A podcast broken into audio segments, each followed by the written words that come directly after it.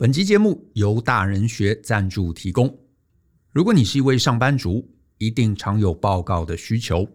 无论是会议上跟老板报告工作进度，去解释客诉的问题是什么，以及你打算怎么处理，或是跟客户提案简报来说明产品价值等。换言之，简报能力其实是我们工作最终展现的方法。而很多人吃亏之处，就是工作能力很强，但是不知道怎么跟别人说明清楚，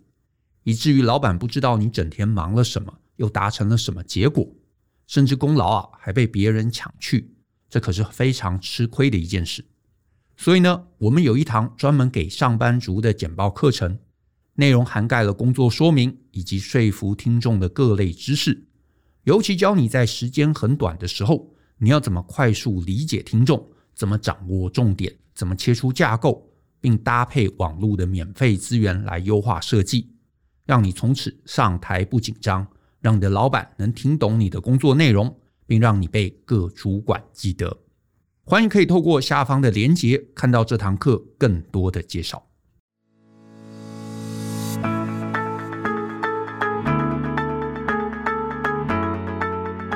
欢迎收听大人的 Small Talk，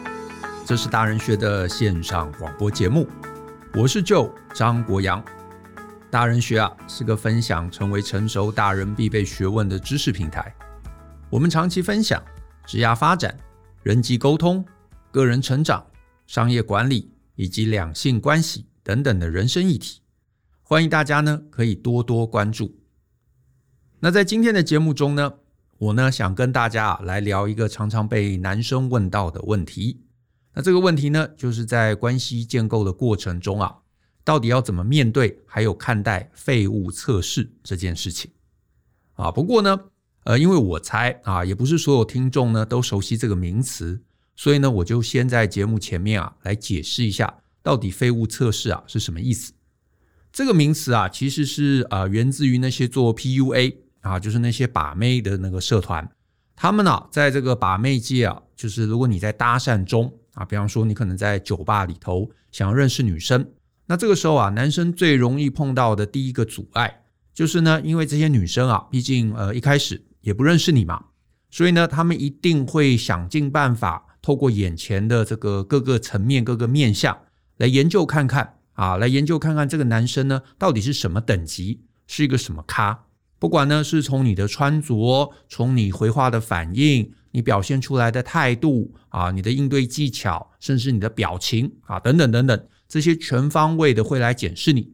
如果呢，女生会觉得说呢，诶，这个人啊，感觉好像有点怪怪的啊，恐怕会是一个上不了台面的 loser。那当然，女生一定就会让这个话题中断嘛，啊，甚至搞不好在前期连搭话的机会都不会给男生。也因此啊，其实你知道，这个市面上啊，世界上。有很多很多男生，他真的花了很多很多的心力在钻研，到底要怎么样跟女生应对，怎么开局才不会被当成是一个 loser。那女生老实说提出这一些问题或者观察的这个方式啊，虽然有些女生会觉得哎，我没有，但其实啊，大部分时候其实也是无意识的。啊，因为就是女生也呃，这个从小到大这么多年，你总是认识各式各样的男生，对不对？那你在这个跟男生认识的过程中，难免你就会累积了一些经验，这个经验就会转成直觉啊，因为可能根据过去的经验，会做出某些行为、某些形式或怎么特别说话的男生，将来啊可能就会很麻烦，可能会摆脱不掉啊，或者是可能会变成危险人物啊，变成恐怖情人啊。或者是诶，你跟他搭话之后，他会很白目，会做出一些不上道的行为。所以呢，慢慢慢慢的，女生自然而然就会被这样的一个直觉啊养成，碰到某些行为的男生就会倾向无视，甚至倾向于逃走啊。所以呢，在那些呃，就是 PUA 啊，就是他们特别会在夜店啊，或者在街上会去搭讪的那些人，他们就会特别重视这个主题啊，因为呃，也可以理解嘛。就是说啊，如果你是一个男生，你处在一个陌生搭讪的环境中，你是没有很多时间去证明自己的，你很难跟别人讲说，哦，其实我很棒，我很成，我是一个成功人士，对不对？那这个你做不到，所以呢，他们这些 PUA 的人就会很强调你在这整个搭讪的过程中，不管你的穿着打扮、行为啊、说话，你都要保持警觉，而且你要能够有能力去处理这个女生潜意识的废物测试，甚至是呢，他们还会有一些课程，有一些网站，他们专门就在教男生怎么分辨什么是废物测试，甚至教大家一些这个问题啊要怎么回应。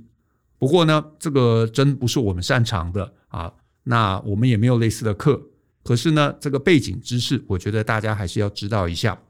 那为什么我今天会想聊这个主题啊？就是会来大人学上课的很多同学，其实呢，总有一定比例是会想要提升自己人际关系能力的，不管男生女生都有啊。那很多当然也会想要提升自己恋爱能力。那这些男生或者这些女生，其实大部分也都是还蛮成功的人士，所以他们其实会善用网络上面或者书籍里头的各类资源。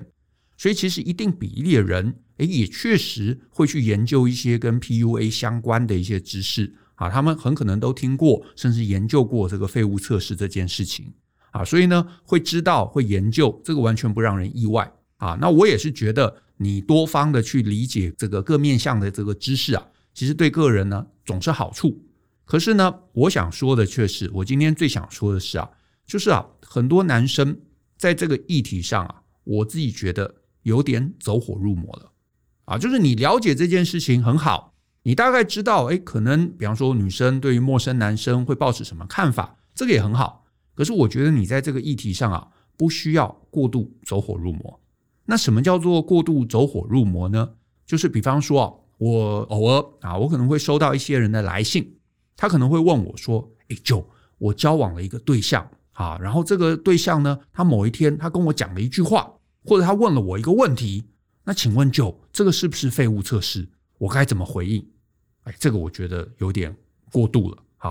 或者是呢，我在恋爱大人学这堂课的课后，那有开一个讨论区，那这个讨论区大家难免就会去发文，提一些他现在可能跟他长期伴侣之间互动的一些状况。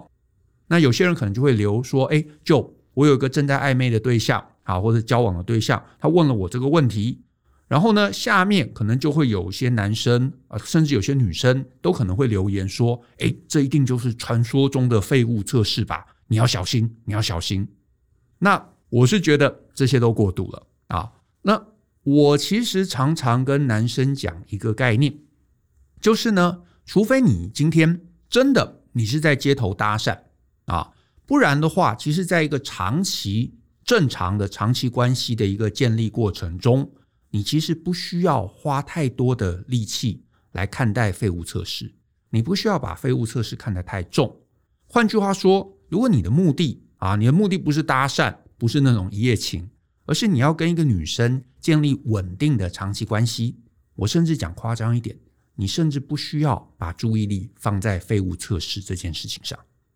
好，那我也厘清一下哈，我的意思并不是说女生在长期关系中不会衡量你。而是呢，其实，在长期关系中，你的一举一动都是测试，也都是废物测试。啊，可是你如果没有搞清楚，你只是在对方的一两句话中，或者是问题中过度解读，然后一直伤脑筋想说这样的一个话，这样的一个问题，我要怎么回应？那我觉得你其实就把恋爱的重点放错了。啊，你不是在把妹，你不是在一夜情。你是在经营一个长期关系，所以你的重点是完全不一样的。好，总之，废物测试这个概念啊，我甚至推到极端一点，你在长期关系中你是可以几乎忽略的，你真的不需要过度解读一两个问题或者一两句话。可是这个具体到底是什么意思？我知道有些人可能到现在也还没有听懂，所以呢，我用一个不一样的一个这个情境来解释一下，我觉得你可能就会比较容易理解。我想呢，收听的这个听众朋友啊，大家一定都有面试的经验，对不对？面试啊，它其实就是一个时间很短的一个过程。可是呢，其实你要让双方互相认识，因为主管不认识你嘛，你也不认识将来这个潜在的主管，那你会怕进到一个错误的公司。可是主管啊，或者是潜在的这个用人主管，他其实更担心让一个能力差的这个面试者混进来。所以，其实你就发现，在面试的过程中啊，其实就是一个叠对叠的一个过程，对不对？其实就是双方在互相试探。可是呢，在这样的一个状态中，在这样的一个互相试探的一个过程中啊，其实还是有人啊比较有利，有人比较不利。怎么说呢？就是通常公司是在呃明，可是应征者在暗。什么意思？意思就是说啊，今天这个应征者啊，你会去应征一间公司，一定你会觉得这间公司是自己理想或者是好的一个选择，对吧？不管是待遇好，或者你可以学到一些东西，或者累积一些工作经验，你一定盘算过，一定对你好，你才会开始投履历啊。假设有人这个没听懂，好，我我举个例子，比方说我们大人学啊，我们大人学，你会想要来投我们公司的。一定你是觉得说，哎，来我们公司，你可能可以学到某个东西，或者你可以带走某个经验，或者你就是很想做教育训练，你很想要设计课程，甚至你将来想当讲师都有可能，对不对？那可是今天，如果你已经是一个很厉害的大神，或者你的能力、兴趣根本不在教育训练这一块，你很可能一开始选的就是，比方说去台积电，或者去红海，或者去 Facebook，类似这种更厉害的公司。而一开始就不会选我们公司，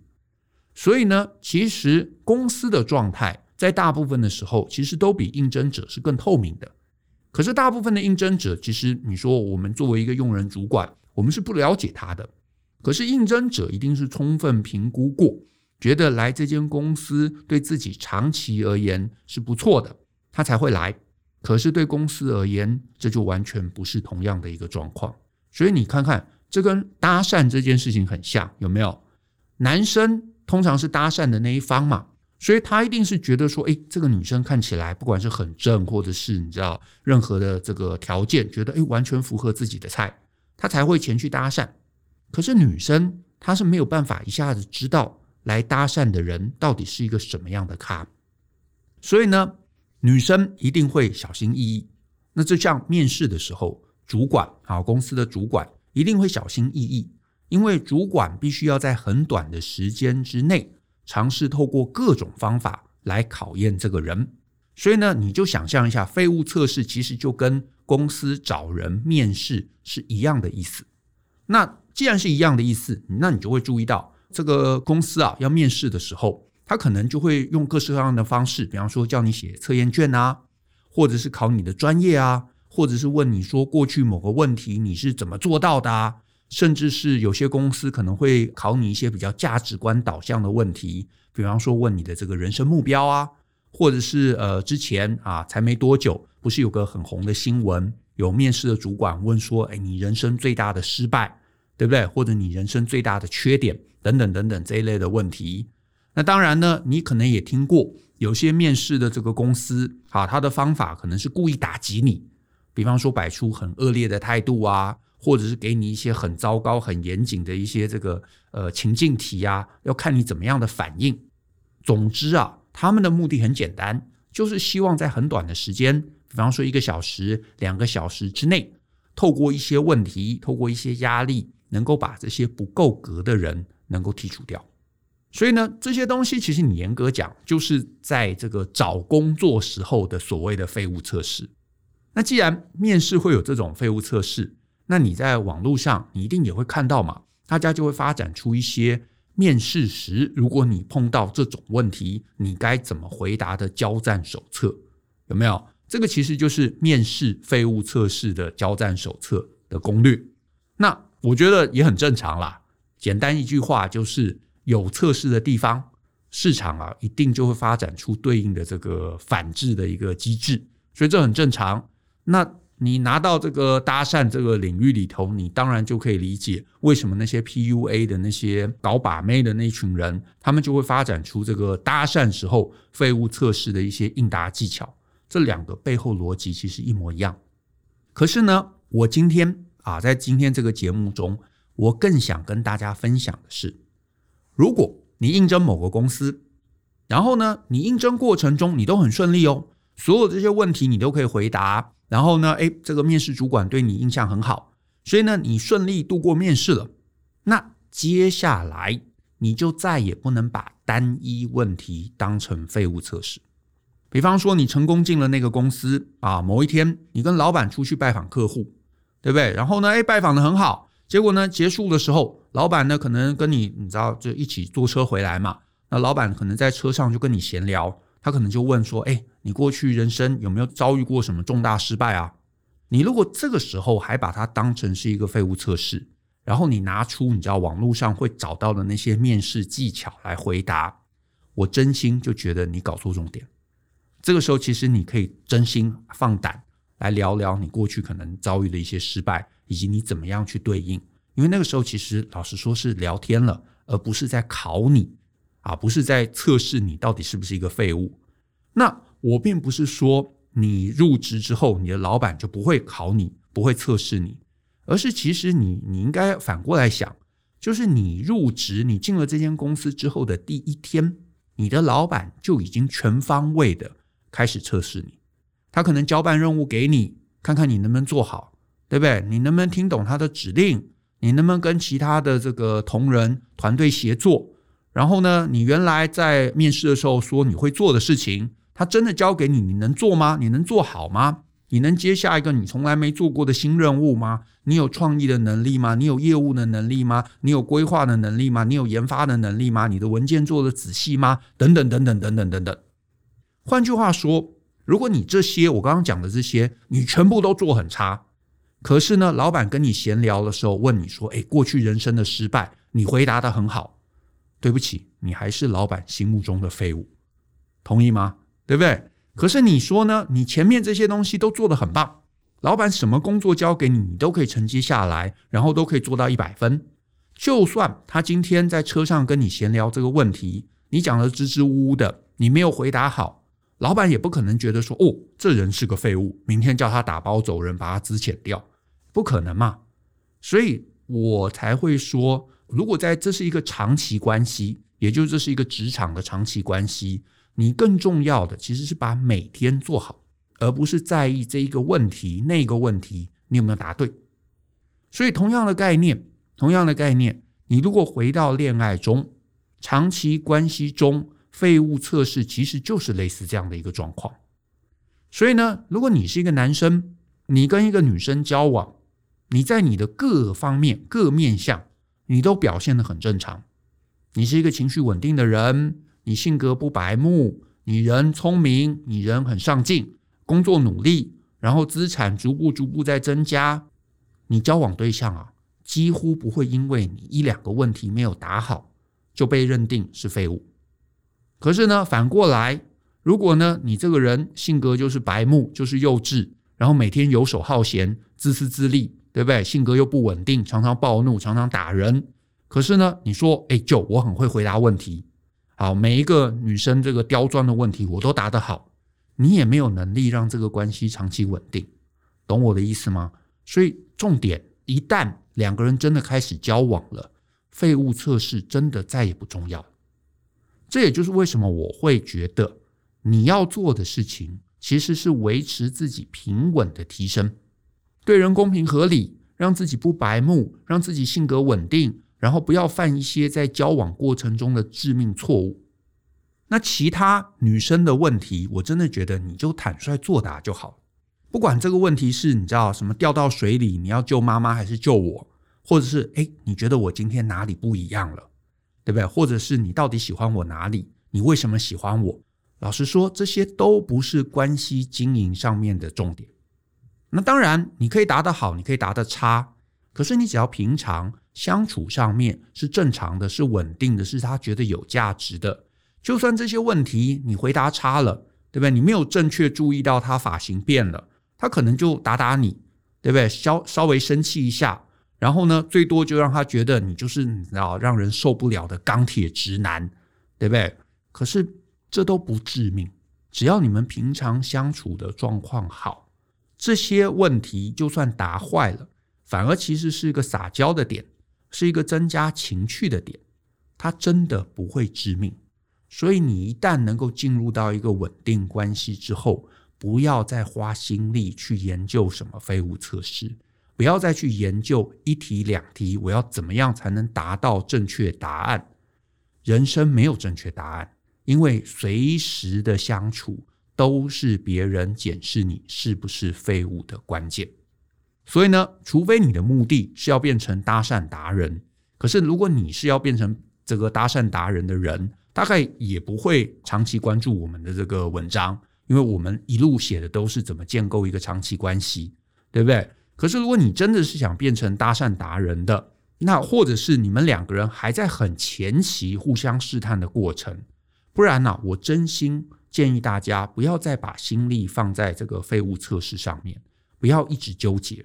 啊，尤其真的不值得花太多时间去钻研，因为你钻研了半天，我觉得在后面的这个相处时光啊，帮助真的有限。它其实就是一个面试怎么回答一些刁钻问题这样类似的技能，这个技能你培养的再好。如果你之后不是每天要去面试，那这个技能其实对你长期人生真的不会有太多帮助啊。所以呢，不要把每个这个女生的问题啊都过度解读，不要都想要找标准答案，因为你一心只答标准答案，人家也会觉得你是一个你知道看不到真心的一个机器人，那其实也没有意思，因为你最后也不真了，也不是你了，你在这个恋爱中、恋情中的一个真实互动啊也消失了。所以呢，不要想那么多，不要那么忐忑不安。只要能够进入正常关系，你把每天顾好，会比把问题打好来得更重要啊。总之，这个就像找工作一样啊。所以总结一下，这个废物测试啊，真的就像找工作时候的面试。面试的时候，你当然有些问题你需要思考一下，你需要呃稍微你知道这个讲一些政治正确的话。可是进来公司之后，真的彼此看待的绝对不是一两个问题，答得好或者答得不好。所以呢，与其花心力在想那些问题的正确答案，你不如把这些时间拿来全面的提升自己。你让自己有能力，你让自己有能力跟别人平等又和谐的相处，你让自己情绪不暴躁，你让自己不白目，你让自己是一个正常的人。接下来你就放轻松的谈恋爱，不要呢。过度解读废物测试这件事情吧。好，那我们今天的节目就到这边，也谢谢大家的收听。如果你喜欢我们的节目，欢迎分享给你的亲朋好友，让大家一起相信、思考、勇于改变，学习成为成熟大人的必备学问吧。那我们下次见喽，拜拜。